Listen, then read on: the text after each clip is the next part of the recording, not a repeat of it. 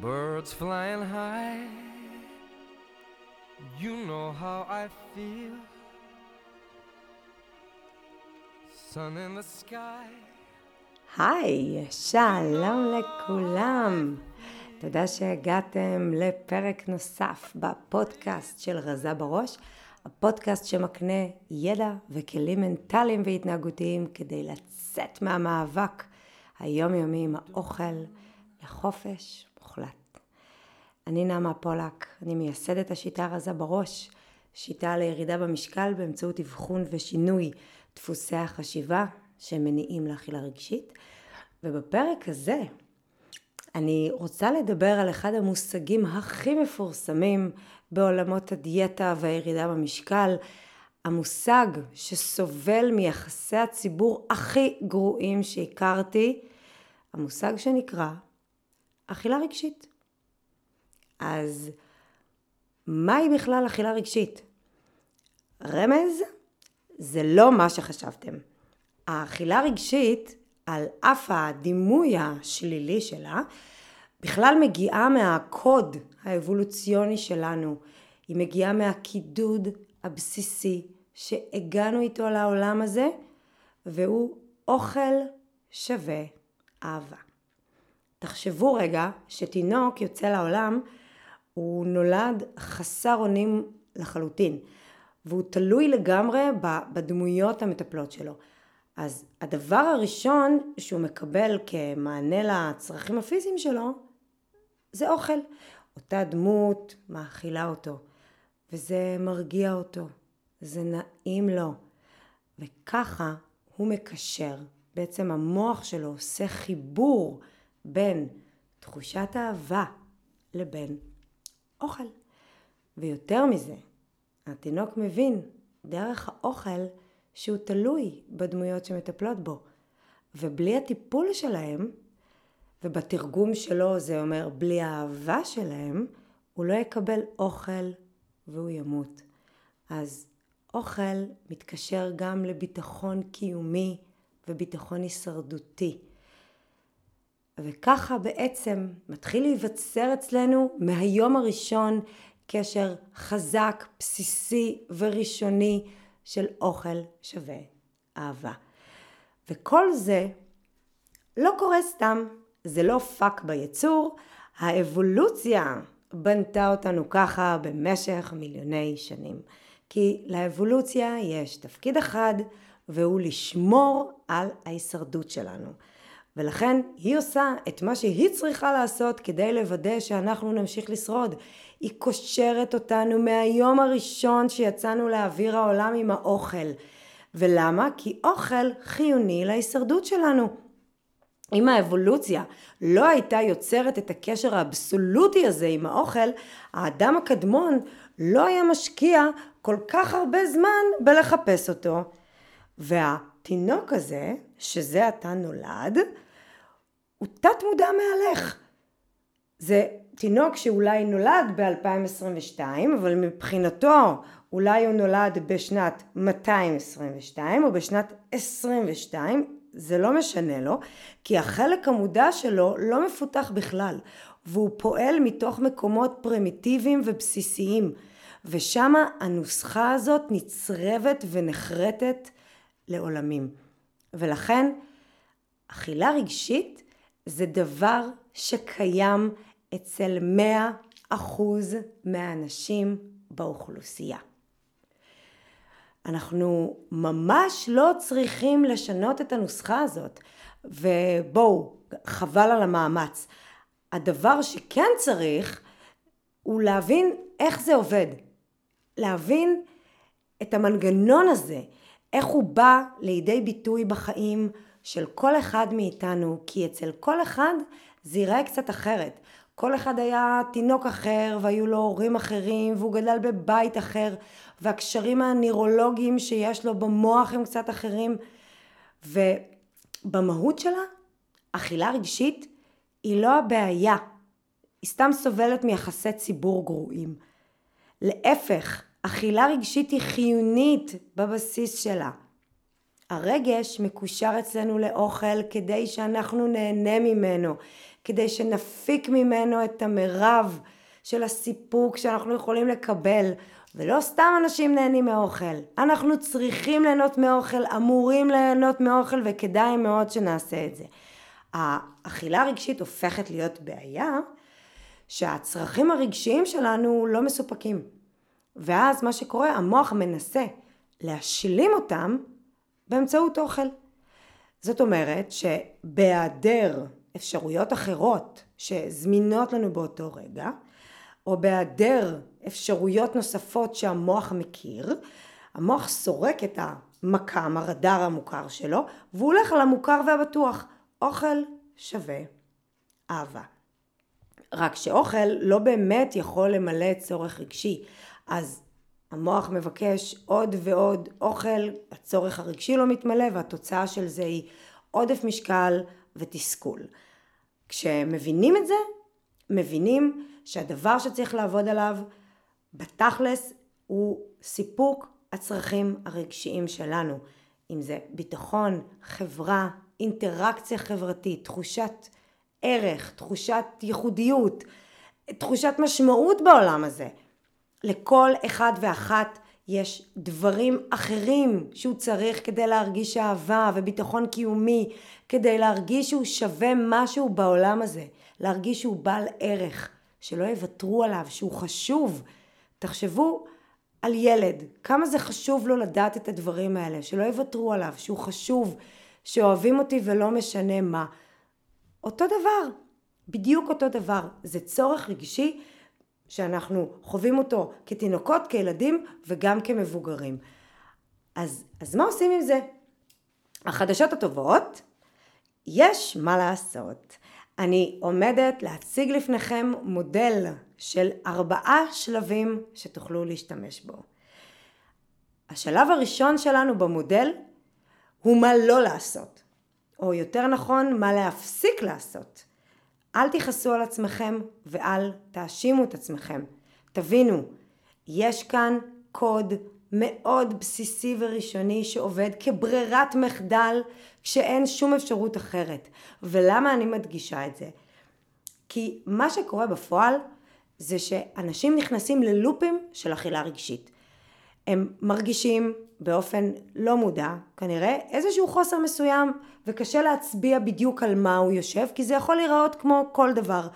יש חוסר, ריקנות, חוסר סיפוק רגשי, שיכול להגיע באמת מכל מיני תחומים, אם זה קריירה תקועה, בדידות, בדידות חברתית, זוגית, תסכול בבית, עצבים על הילדים, ועוד ועוד אפשרויות שיכולות להיות ברשימה הזאת. וגם ככה, אותם רגשות שליליים כואבים לנו, ובמקום לפתור אותם, שזאת העבודה הקשה יותר, אין מה לעשות, אנחנו מנסים לפתור את הבלגן עם האוכל, ולא מצליחים, כי זאת הרי לא הבעיה, וככה בעצם מנציחים לופ שלא נגמר. מה שנקרא צרות בצרורות. צרה אחת מביאה איתה עוד צרות. ויושבים עכשיו, ברגע זה, אנשים בבית שכועסים על עצמם. כועסים שהם אכלו, כועסים שהם אכלו יותר מדי, אבל הם כועסים על הדבר הלא נכון. אם למשל, בואו ניקח רגע מישהי, שלא טוב לה בעבודה.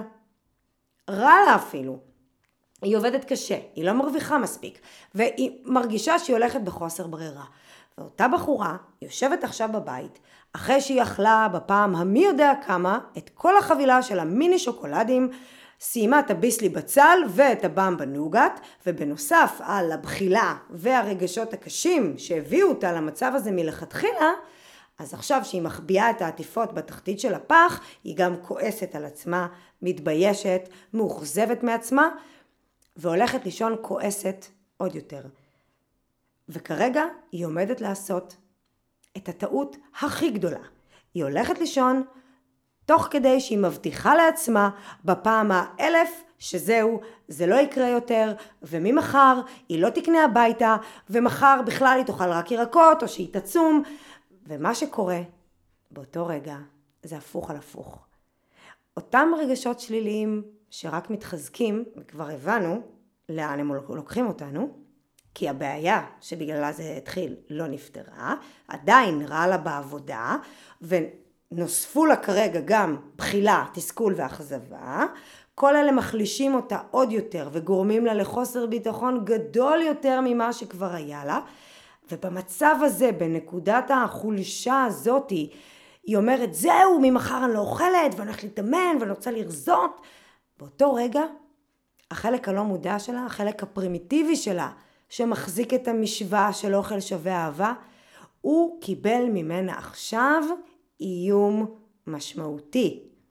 כי היא בעצם אמרה לו, מחר אני מתכוונת לקחת לך את הביטחון הקיומי שלך, את מה שנשאר לך. ואז מה קורה? מתחילה אצלו פאניקה, מתחיל אצלו צבע אדום, שתביא אותו בדרך כלל לקחת בכוח את מה שהוא חייב, ואת מה שהוא חושב במוח האבולוציוני והפרימיטיבי שלו שהוא חייב כדי לשרוד. הוא ישלח אותה לאכול ללא שליטה. וכל אחת שאי פעם הרגישה דחף בלתי נשלט ששולח אותה לאוכל, הרגישה שהיא, לא יודעת, מנסה להפסיק לאכול ולא מצליחה, והיד שלה נשלחת במקומה ועוד פעם ועוד פעם, כאילו היא בובה על חוט ומישהו מחליט, מחליט במקומה. אז אני רוצה להגיד לך, את צודקת. לא דמיינת את זה. זה בדיוק מה שקרה. זה תת המודע שלך. עשה את התפקיד שהוא קיבל מהיום הראשון שלו, התפקיד לדאוג להישרדות שלך. ונכון, הוא טועה בפעולה עצמה. אנחנו לא חיים כבר בעידן של, הדן, של האדם הקדמון ויש אוכל בשפע ובכל רגע נתון אפשר לרדת למטה, לקנות בסופר או לנסוע לפיצוצייה או לנסוע לתחנת דלק שפתוחה 24 שעות ביממה. אבל הוא לא יודע את זה. תת המודע לא יודע את זה כמו שתינוק לא יודע את זה. כי אלו המונחים שהוא חושב בהם. כמו של תינוק. זאת רמת ההבנה שתת המודע מסוגל לה. וכדי להבין את זה הכי טוב, תזכרו רגע מה היה כששמעתם בכי של תינוק שקצת התעכבו לו עם הבקבוק או עם הציצי. זה מתחיל בקטן, ותוך רגע זה כבר הופך להיות דרמה. התינוק לא יודע מתי הוא יקבל אוכל. הוא גם לא יודע אם הוא יקבל אוכל בכלל. אז אתם מבינים את גודל הפאניקה. הוא לא יודע שרגע את מתיישבת על הספה ומנסה להוציא את הציצי מהחזייה ומנסה לחפש תנוחה. הוא לא יודע את זה. הוא חושב באותו רגע ממקום של פאניקה. אז השלב הראשון, תרגיעו. זה הדבר הכי הכי בסיסי וראשוני שאתם יכולים לעשות. אל תכעסו, אל תאשימו את עצמכם ואל תצאו בהכרזות מיותרות. גם כי אתם כבר בטח יודעים מצוין שזה לא עובד וראיתם שזה מחזיק יום ואולי יומיים ועכשיו אתם גם יודעים למה כל ההצהרות האלו ממחר אני ככה ויום ראשון אני ככה רק מייצרות את התוצאה ההפוכה. השלב השני במודל תסלחו לעצמכם. לא משנה מה אכלתם, מה היה, מה קרה, ההלקאה העצמית הזאת לא שומרת עליכם. זה רק נראה ככה, אבל זאת אשליה.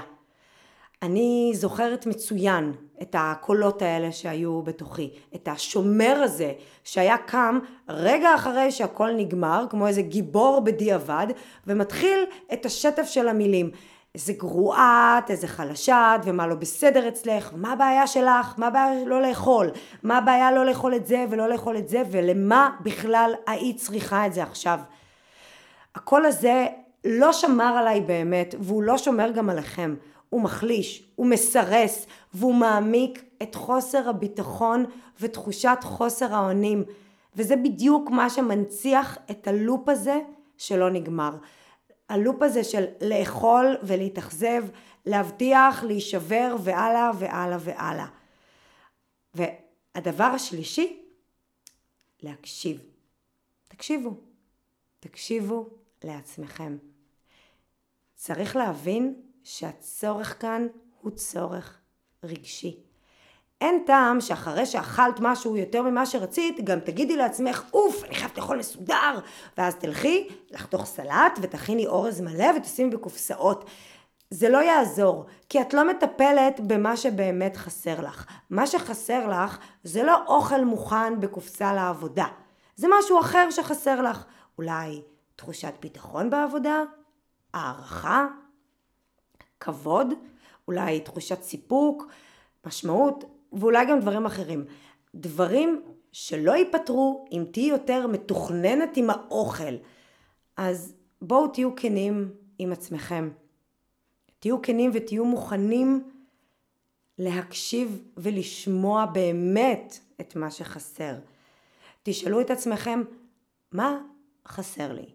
מה באמת אני רוצה עכשיו? מה באמת אני רוצה שיקרה? אם בעולם ללא מגבלות היה לי מטה קסם, מה הדבר שהכי הייתי רוצה עכשיו שיקרה? אני שוב חוזרת על השאלה. בעולם ללא מגבלות, אם היה לי מטה קסם, מה הדבר שהכי הייתי רוצה שיקרה?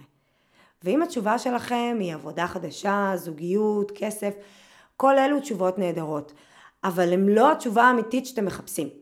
התשובה שאתם מחפשים היא מה תרגישו כשתהיו בעבודה חדשה. מה תרגישו כשתהיה לכם משכורת גבוהה יותר? מה אז תרגישו?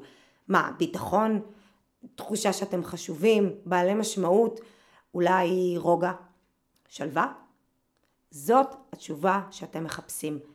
כי זה מה שאתם באמת צריכים ומה שבאמת חסר לכם. אל תחפשו תשובות של מבוגרים. תחפשו את התשובות של תת המודע שלכם.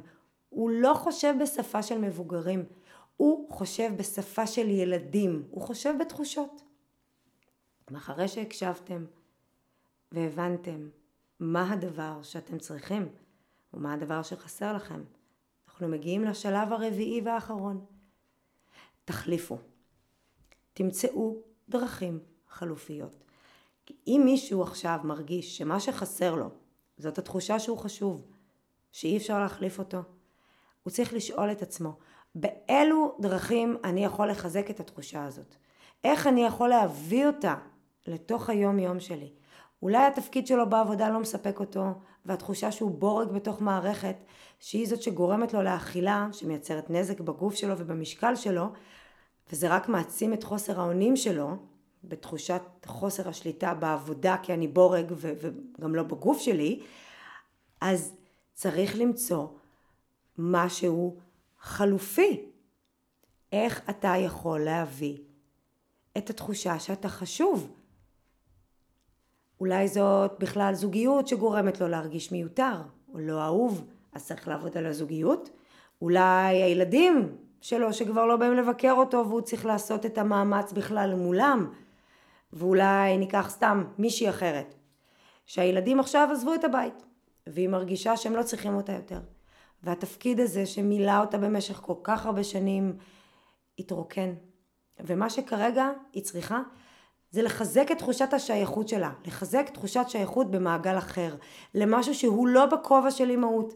אולי הגיע הזמן להשקיע בקבוצת חברים, טיולים, בכלל כל מעגל אחר שבו היא תרגיש חשובה.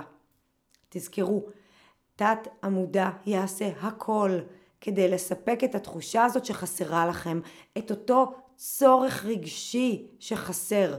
אז אם לא תיקחו את תפקיד המבוגר האחראי ותחשבו על דרכים חלופיות לשנות את המצב ולספק את זה, תת המודע ישתמש בברירת המחדל שלו, אוכל. אז אם מישהו מרגיש לא אהוב בזוגיות, זה בטח לא יעזור אם הוא יאכל בלילה את כל מה שהוא מצא במקרר ויוריד עוד יותר את הביטחון העצמי שלו ודימוי הגוף שלו. זה לופ. תת המודע מבלבל אותנו כאן. הוא מבלבל אבל, אבל לא מכוונה רעה. תמיד תמיד הוא חושב שהוא מגן עלינו והוא תמיד עובד מתוך כוונה טובה. אז לסיכום, כולנו הגענו לעולם הזה עם קוד אבולוציוני הישרדותי שדואג לקיום שלנו והמשך ההישרדות שלנו והקוד הזה הוא אוכל שווה אהבה.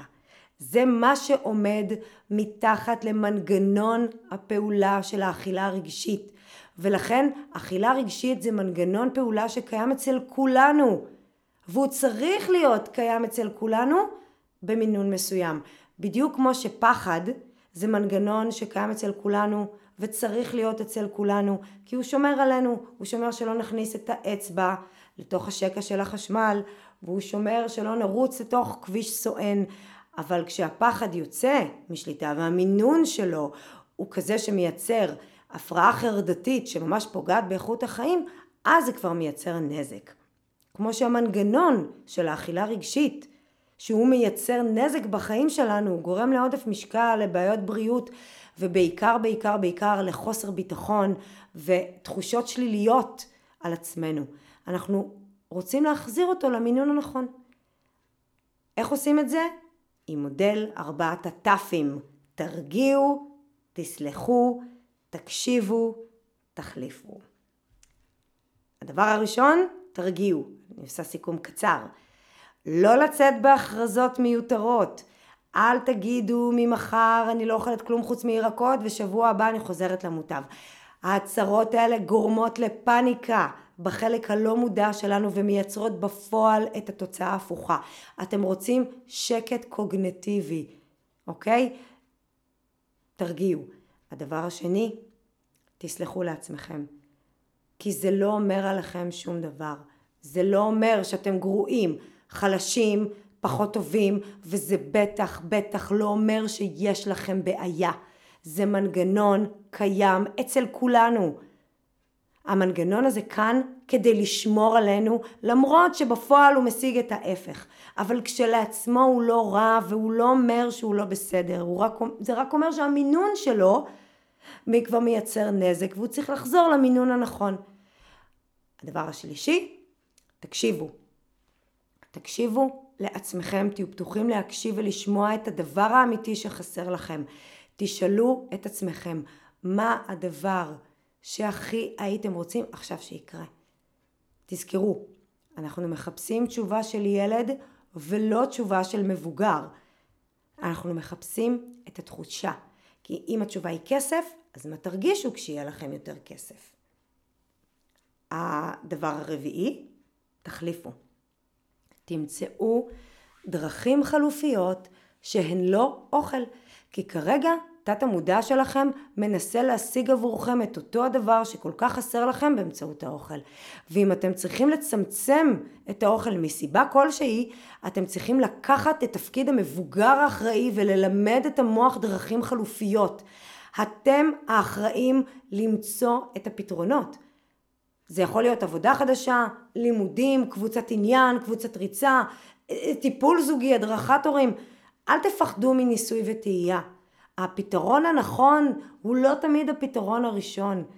ואם זה מספיק חשוב לכם ואתם רוצים להשתחרר מזה, תהיו פתוחים לנסות. ולכל אלו עם הקוצים בתחת, אל תתפתו לדלג על שני השלבים הראשונים, תרגיעו ותסלחו. כי בלי אלו לא תוכלו באמת להקשיב ואז גם לא תדעו באמת מה להחליף. אני מקווה מאוד שנהניתם מהפרק הזה, שניפצנו ביחד כמה מיתוסים על אכילה רגשית וקיבלתם זווית חדשה לגבי המושג הפופולרי הזה. ומה עושים עם זה בעצם? הכי חשוב, אני מקווה שיצאתם מכאן עם אופטימיות, עם הבנה חדשה, שיכולה לעשות שינוי של ממש בחיי היום יום שלכם. ואם הצלחתי לגרום לפחות למישהו אחד או למישהי אחת להרגיש טוב יותר לגבי עצמה, עשיתי את שלי לפרק הזה. ואם הנושא הזה מדבר אליכם, אני מזמינה אתכם לדף הפייסבוק שלי לעוד הרבה תוכן חדש ומעניין. ואם אתן המאזינות רוצות להבין יותר ולדעת יותר על מה שמתחיל ונגמר בראש, אתן מוזמנות לקהילה של רזה בראש בפייסבוק, קהילה לנשים בלבד. הקישור להצטרפות נמצא כאן למטה. אז עד הפעם הבאה, אל תבחרו לחכות, תבחרו מי אתם רוצים להיות. תודה שהקשבתם, תודה שאתם כאן. להתראות. And I'm feeling good. I'm feeling good.